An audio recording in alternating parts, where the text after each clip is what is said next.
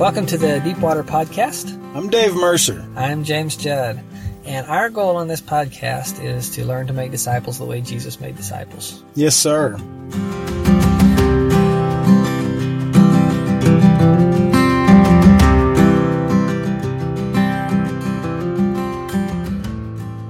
Hey, thanks for joining us for another episode of the Deepwater Podcast. Today we're again with John Kelsey discussing what it takes to make intentional disciple makers, multi generational intentional disciple makers. It's harder than you think, and you need a lot more of the Holy Spirit than you think. Anyway, John has some great things to say on it. I'm excited about it. If you haven't listened to episode 22, go back and listen to it. Otherwise, let's jump in with John. 4. Developing generations of disciple makers to be fruitful over the long haul requires a much greater commitment on my part than I understood it to be. The temptation is to focus on creating communities with powerful disciple making momentum. However, as much as we need those communities to reinforce biblical principles, we cannot effectively develop lifetime laborers for the kingdom apart from one on one training. Those of us leading disciple making ministries must model the process and outcomes we want to see in the individual. You also need to rely a lot more on the Holy Spirit than on your ability to do one on one flesh that out a little bit. And in fact, I know on Facebook the other day you had a, a really long post with a lot of comments in terms of like the one-on-one versus communities. What do you see, and how do you think those fit together? You know, I remember in seminary, James, um, uh, uh, a girl that sat next to me in one of my classes, and she'd come out of a, a different ministry context than I had.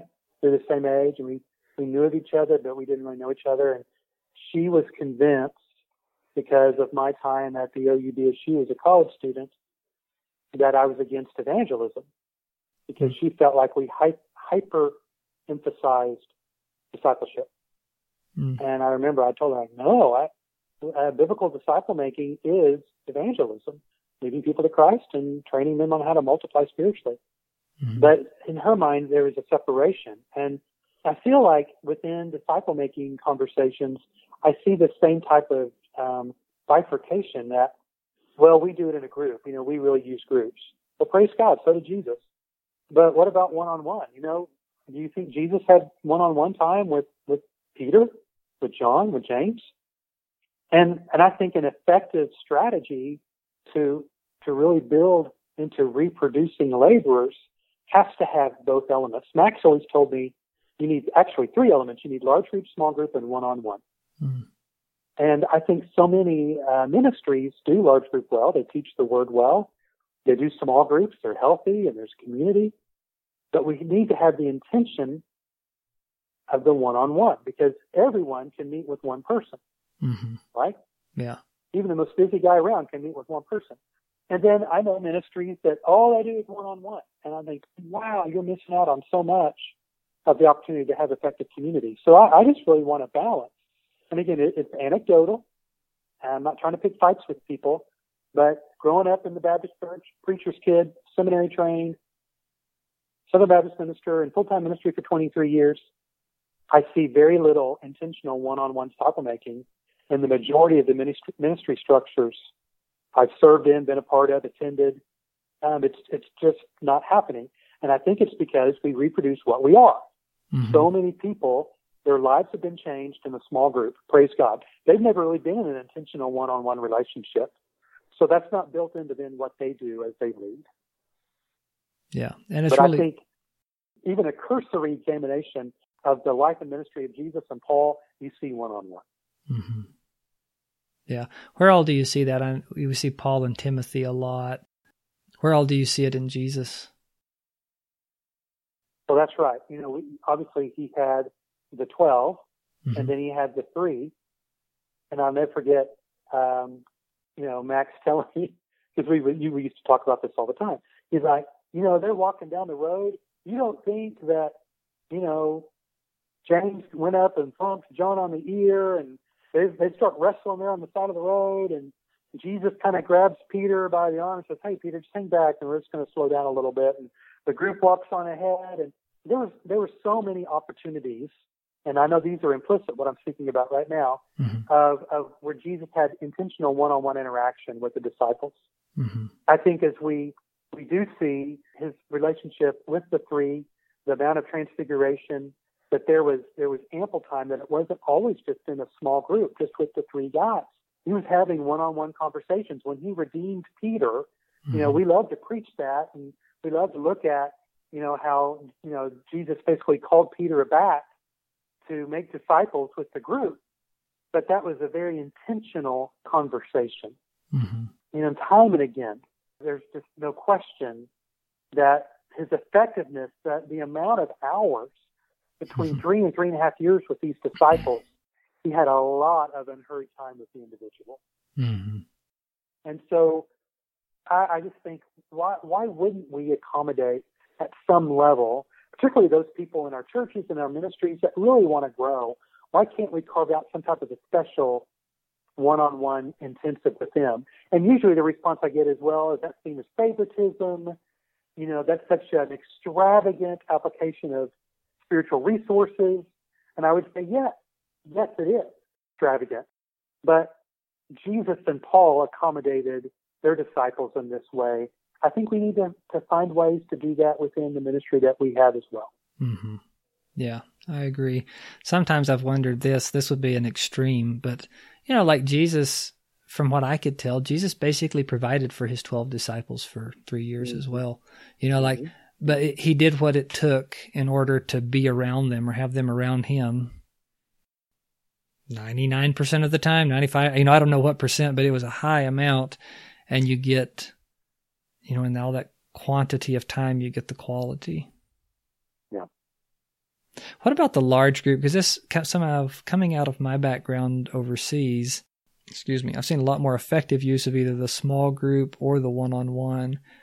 And sometimes I find myself asking, like, what good is the big group? Or sometimes even when I've, you know, I, I prepare a sermon and I spend X amount of hours getting it ready, you know, and I think, like, from your perspective, where does the where does the large group fit in?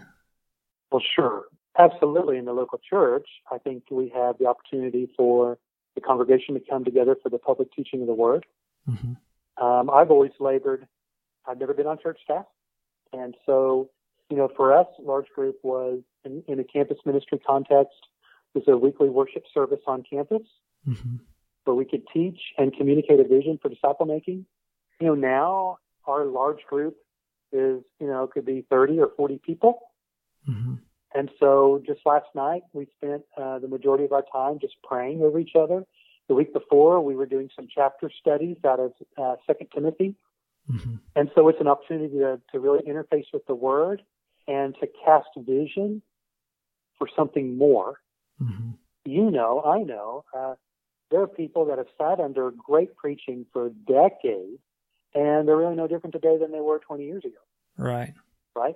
Right. And so, yes, the Bible's clear. You look in First Timothy five. I mean, there, we we need to be teaching the scriptures, and we need to be doing things publicly. But that is not enough to move people forward into intentional spiritual reproduction. Small groups are crucial, but I think there's certain conversations that you can have with an individual that um, you can't have in a small group. Waylon Moore, who was a pastor and disciple maker, phenomenal man. He did a little paper that was really helpful. He called it one or many. And you know, is it the group or is it the individual? And he said biblically and practically we see that it's a both. Mm-hmm. Yeah. Yeah. And I think the challenge is how can we make this is for me at least, how can we make the big group more efficient and better? Yeah. And sometimes we see even in you know, I'm in a little town out here, you know, there's a number of people that all they come for is the big group. And that's kind of, Mhm. I think they're testing out church or something. But unless we, unless we can pull them into a small group and then later into something that we can deal with them in whatever's going on in their heart, if it can't happen in the small group, we're going to lose them. You know, like they're going to come in the door. Eventually they're going to go back out the door and they'll say like, well, I tried God, Right. you know, and, Right. and he, didn't do it. And, you know, how, how do we make that more effective? Yeah, Yeah, that's definitely the question everybody seems to be asking. Yeah. Yeah, and we spend so much I went through a time when I first came back from overseas where I was just like, man, we don't even need the big group at all. And I've, I've come to come back. I, I've went away from that view, but it seems so many times it's like so much resources and energy goes into it for what you get. Well, we want people to be well balanced too, don't we? We don't want to wheel that around. Mm-hmm. Yeah. And so you're right, doing that large group well and really thinking critically. I was actually had a meeting with my pastor this morning and that actually came up. How can we make our our Sunday morning experience more effective and and to make sense in the demographic? We're we're a church working with some of the urban poor and and people of color and you know it needs to make sense to people. It needs to be effective. Mm-hmm. Yeah. What are some of the things you guys are trying to do? Well, I think you know maybe our church would say we don't know, but I you know we our church is uh, majority non-white, okay. and even though I am I'm so white it's not even funny, but I've been uh, worshiping in a majority non-white context long enough, and I know you've done that as well. You, I just see things differently now that I mm-hmm. wouldn't have seen before, mm-hmm. and so you know I think some of our presentation, some of our music really is geared more for a majority white culture than it is a minority culture. Mm-hmm. So I think there's some simple things we could do, but then just long term, one of the things that our church has been committed and they do a great job is training indigenous leaders mm-hmm. and having people up front, not tokenism, but having people up front who are leading that, that really reflect the demographic of the community that we want to reach. Mm-hmm. Yeah. So you do see a lot of people of color that have obvious positions of leadership in our church. Mm-hmm. And man, that's that's really cool. Yeah, it is. What church do you go to? It's called Christ Community Church. Uh-huh. We meet in South Oklahoma City. Uh, it's uh, that plant I was telling you. I planted a church with a couple of friends in 2006, uh-huh. and then in 2010, our church plant planted Christ Community Church. Okay.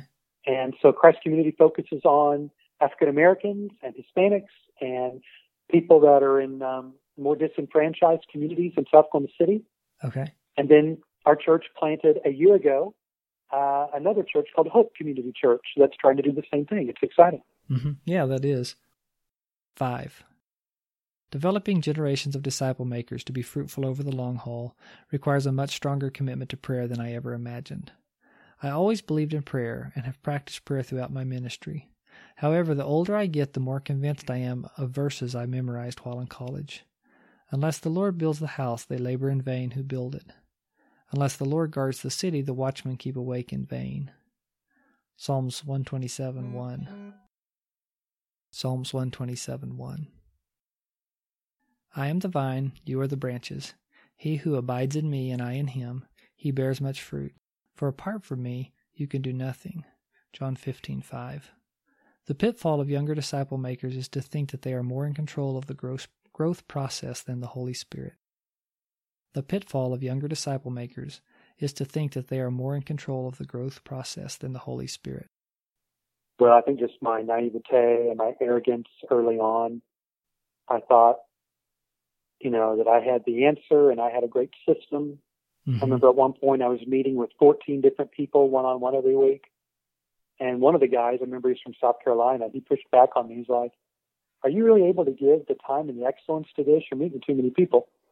And I was like, Yeah, Jesus didn't meet with 14. What am I doing? and so we actually had instituted with the staff I had later kind of a limit on how many people we could meet with one on one so that the five or six we were training, we could really give them our best. Mm-hmm. And I think now, as I'm working with these young professionals, and I just see the challenges, and so many of them have, you know, they've made life altering decisions long before I met them. Mm-hmm. It's just really laboring in prayer and taking our time and really understanding First Corinthians chapter three. It's the Holy Spirit that brings the growth. It's uh, not me. Mm-hmm. I need to be obedient. But I, I think probably when I was younger, things were happening fast and we were reaching a lot of people and it's kind of easy to start to read your own press clippings and think they're uh, true. Uh huh. Uh huh. What is what does prayer look like for you now? Give me an idea of your prayer life. Well, it's not where I want it to be. um, I, I really, again, this is just Max Barnett's imprint. He just prays throughout the day. And when I would first hang out with him years and years ago, one minute we're talking OU football, the next thing I know he's praying, and so I get confused. And then he's talking about the Dallas Cowboys, or and I was just or he'd be driving around, and I I didn't know if I'm supposed to bow my head. Well, he's driving, you know, he's not, you know. And so I think I've just adopted really from him. I'm just moving in and out of prayer all day. Mm-hmm. You know, I'm talking to people, I'm praying. Um, I'm thinking about something, then I'm praying. And and then I, I watch people, and I'm not trying to make them uncomfortable, but they react like I used to to Max. You know, it's like, wait a second, I thought we were talking about, you know, now you're praying, you know. Mm-hmm. But it's just, I just want it to be part of the overflow of my daily experience. Mm-hmm. Yeah. You know, when I was Yeah. overseas, I've had two different, maybe three different experiences that really make me feel like, like prayer should have a higher, much higher priority in my life. One of them, when I was overseas, there was a, a man that was ethnically the same uh, people group, but he was, uh, he was an American citizen, and he just had huge moves of God. I mean, plant thousands upon thousands of churches. Um, he developed something called T for T, if you've ever heard of that. Oh, yes. And and you know, so they would send us to these trainings, and even a training from him on T for T, and and and basically no one else would get the same results that he get. But our regional leader said one time, he said, you know, he this guy he literally has calluses on his knees from the amount of time he spends praying, and it was like, well, maybe if I would change that. And then I used to uh, be a part of a house church that was associated with uh, Northwest Baptist, and they had a different groups of churches associated. And once a month, everybody that was in a leadership on one of those different churches would come together. And it was the Korean church. They always had something. Oh, we started a new small group. We did this, did that. But they were also the only church that opened up. They had a three hour prayer time every night. It wasn't mandatory, but people could come and go, you know, and that emphasis on prayer. It's one of those things that I know I should do more, but I still haven't practically been able to get that into my life the way I should or the way I'd like. It is work. It is work. But it's so, at the same time, it's like after a good run, you just feel so much better. You're so glad you did it. You Mhm. learn a lot about a man when you pray with him. You Mhm. learn about what he really thinks, Mhm. and you can get a pretty good idea about his intimacy with the Lord. Mhm. Was he talking to a dear, trusted friend or to a stranger? Mhm. You know, something I heard a long time ago really convicted me. Proud people don't pray. You know, Uh, they don't need to depend on the Lord; they depend on themselves. And so I thought, oh man, I'm Uh, proud. I'm arrogant. I don't. uh-huh. I don't want to walk in that. Yeah. It, it, I need to. I need to be praying more than normal, just because of my my black heart Uh huh. that wants to do its own thing. Yeah. Yeah, it's true. And I think when you're listening to this, people go back and read his, his comment. Several places in there, you talk about just how much we rely on ourselves or we think we can do it ourselves, and really how much more. In fact, at the end of each one of these things, you talk about, I need to rely on the Holy Spirit. I need to rely on the Holy Spirit. I need to rely on the Holy Spirit. Tell me about that, especially as a Southern Baptist. I'm roughly a Southern Baptist as well, and I think we're all a little scared of the Holy Spirit. Um, what does that look like to you? Tell me about that. Oh man, well that'd be a whole other podcast. Uh, I grew up in the Tulsa area in the '70s, and so you had Rhema Bible and Oral Roberts, and so all the Baptist churches went the other way. You you didn't even you know say amen or clap. You know, people look at you. Um, and so my father uh, told me uh, years later that he really wanted to learn about the Holy Spirit. He was pastoring, but he couldn't get anybody to talk to him. Hmm. So he reached out to some people in the Tulsa area who weren't Baptist, and they really helped him kind of get a more full view. Mm-hmm. Well, fast forward, I'm a I, get- I get right with Jesus. I'm living in the dormitory as a as an upperclassman at the University of Oklahoma, trying to have a ministry. I'm leading people to Christ. We're discipling guys, and one of the young men I'm working with is Panamanian, and he is charismatic, and he speaks in tongues at the drop of the hat. He'd come to our Bible study and want to speak in tongues, and I'm like, man, I I don't I don't think so, you know. Mm-hmm. But I, I didn't want to quench him. I, I I didn't want to discourage him, but he just didn't seem like he had any boundaries. So that's when I called. I remember called my father and was asking for advice, and he told me just kind of his journey about how he really, you know, had to be intentional and to develop a, a biblical theology of the Holy Spirit. And so I think that set me on a journey. That was 25 years ago Mm-hmm. and I don't speak in tongues, never have. I don't think I will. But I, man, I want to be sensitive to the filling of the Holy Spirit. I want to walk in the power of the Spirit. I really want to have an accurate biblical understanding of who He is mm-hmm. and His role in my life. Mm-hmm. Yeah, I had a nice advantage of about half of my family's Assembly of God and half of my family's Baptist, and so I got okay. a little bit a little bit more of that. But I still feel like what I feel like with a lot of myself is like I'm pretty sure I know like spiritual gifts. I'm pretty sure I know what spiritual gifts don't look like, but I'm still exactly right. wrestling with what they should look like. You know, and and sometimes what they shouldn't look like on both ends of either you know, like your Panamanian friend or maybe the other side of the I don't believe in them at all. And how can we have a an, a balanced, accurate view that builds up the church, that displays the power of the Holy Spirit? Amen. Well, I think, uh, I mean, you know, I I'm not changing teams. I, I think some of the reasons why I like being a Baptist. I, mm-hmm. I attended. I was a member of the Southern Baptist Church that was definitely a cessationist church through and through. And then my wife and I are also members and attended another Southern Baptist church that would be considered a full Southern Baptist church, where they call them open, where they practiced all of the gifts. Mm. And they were both, you know, in good standing. And so, yeah, I think there's some some room in there. But again, it starts with you. It starts with me, humbly before the Lord in the Word, and really wanting to understand what the Scripture says. Mm-hmm. Yeah, yeah. Six. Developing generations of disciple makers to be fruitful over the long haul requires more encouragement and support than I understood it to be. The vision of intentional disciple making gripped my heart in college. Since then, I have never doubted this biblical mandate and am committed to develop lifetime laborers regardless of the opinions of those around me. However, I have come to realize that I am exponentially more effective when I receive encouragement, support, and ongoing training to fulfill my calling. I taught on the importance of tr- teams, but personally thought I had enough horsepower to get the job done with or without any help.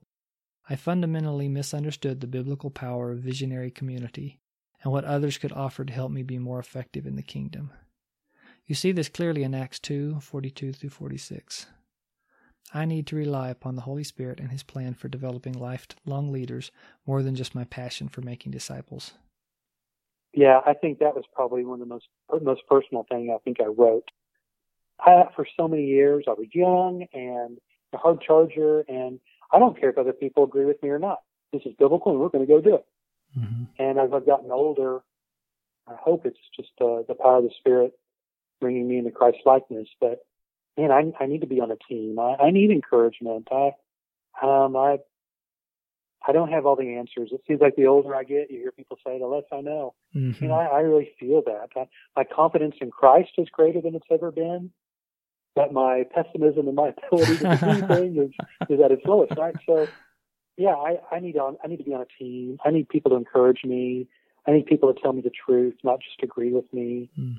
And then I need to be that for others as well. Mm-hmm. And it, we really need to work together more effectively. Mm-hmm. yeah. yeah. Yeah, and just kind of that seems to be one of the big things for people when they when they leave like a, a really good intentional college ministry. Someone told me I can't remember who it was in the last month that like that seemed that read is like the number one factor about whether someone would continue to intentionally make disciples was if they were part of a church that did that or if they got into a new group of communities. And I feel like part of the question is how do we connect how do we connect people or how do we partly we just need more disciple makers. But how do we connect them in such a way that they yeah. can have that support? Yeah, that's right. That's a good word. What are you doing? Because you, I know you have a you have a history of students. You got about twenty years worth of students uh, from your ministry there. You've got some more um, from the people that you're discipling now in the Nav twenties. What are you trying to do to create, either plug them in or create communities, or like, what are you doing? What are you trying? Well, we the best way I describe it, James, is we offer two tiers of service. Remember, I said we always have an a la carte approach. Mm-hmm. And so, one tier, these are the young men and women that really have did what we asked when they were in campus ministry. Um, they they're now out working, they're married, or they're single, and they're active in their local church and they're faithful. Praise God. Mm-hmm. But the fact is that no one is really helping them think through the workplace. How do I reach the workplace? Mm-hmm. And so many churches, you know, they're just doing all they can to help the children and, you know, love people well. when do they really get into a robust theology of work? Mm-hmm. So we can come alongside those men and women. We're not pulling them out of the local church, not at all. And we can specifically coach that. And we can do some one on one things with them so that they can be effective long term in their local church and in their, their place of employment. Then we have a whole another second tier, and they're not really churched. They're not very faithful, and they're not going to go to a church this coming Sunday and really plug in. Mm-hmm. But we're a we're a community where they can find life and hope and be loved and encouraged. And then we're now, you know, we're 20s, we're not 30s. So our our hope is in a year or two that they're going to have some confidence, they're going to have some competence, and we can redeploy them into local churches where, the, for the long haul, they can go and make disciples and be effective.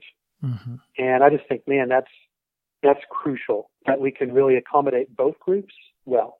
Mm-hmm. Yeah, and have the grace to do it, or the grace Yeah, for one group right. for the other. That's right. And so they do interact and overlap a little bit, but at the same time, James, they're not able to completely engage, you know, and and so we, we want them to really commit to the local church, but they're just not ready for that yet. Well, how do we get them ready? You know, we have to really train that. Mm-hmm. Yeah, I feel like there's a something you said earlier in terms of like getting a person where they can feed themselves, or getting them where they fall in love with Jesus first, and That's then right. and then they're then they're willing to go spend some time with Jesus' bride. But That's right. if you don't have the love for Jesus, or if you're not in that connection part, you can't really go. You can go to church, but you're missing you're missing the main connection that'll keep you in That's church. right. You know, I used to be critical of churches that I felt like were kind of shallow and, you know, more entertainment.